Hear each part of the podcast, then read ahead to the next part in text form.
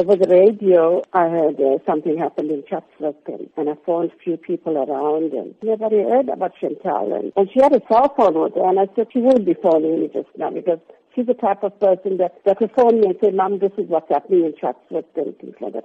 And I never got a call. So I went off from work and uh, I didn't see Chantal anywhere. So I got to the place uh, to the club, uh, to the Throb, and, and when I got there, they said to me, if you didn't hear from your child, please go to the police station, and there's names of the kids there, and you can have a look. And I looked on the list, and Chantal's name was never to be found, and must have stayed in Naton at RK Khan Hospital.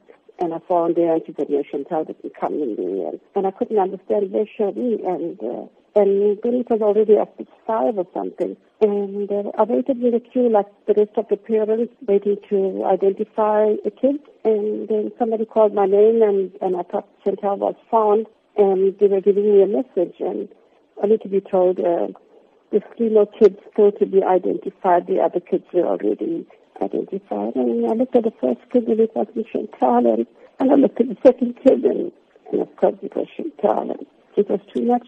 Uh, living a second child in four years. You can't believe it. That it's like reading a book or, uh, you know, watching a movie the way the whole thing played out for me. And Let's talk about their legacy, the legacy of those children. Today is a day where a lot of people will be reflecting.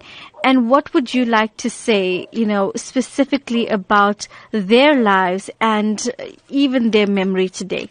You know, I think we all must learn from what happened. I know uh, some of them have very short memory of what happened. Some of them can't remember what happened. Some of them are very young when it happened. But I want to say to the kids, the youngsters of today, be responsible.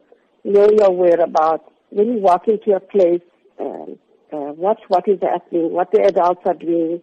If they're doing something wrong or something, bring it to somebody's attention. And let us be responsible uh, so this never happens again. A death is a death. No matter how your child dies, it's very painful for any parent to go through this.